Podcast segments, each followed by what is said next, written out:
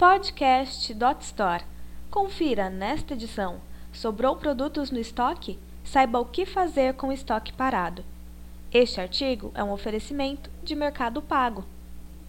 A gestão de estoque é uma das grandes dificuldades das pequenas empresas, pois além de consumir o capital de giro, pode estagnar o fluxo de caixa e deixar o dinheiro parado. O ideal é tentar sempre se basear em previsões de vendas na definição do volume de itens comprados, para que tenham uma boa saída e não prejudiquem os negócios.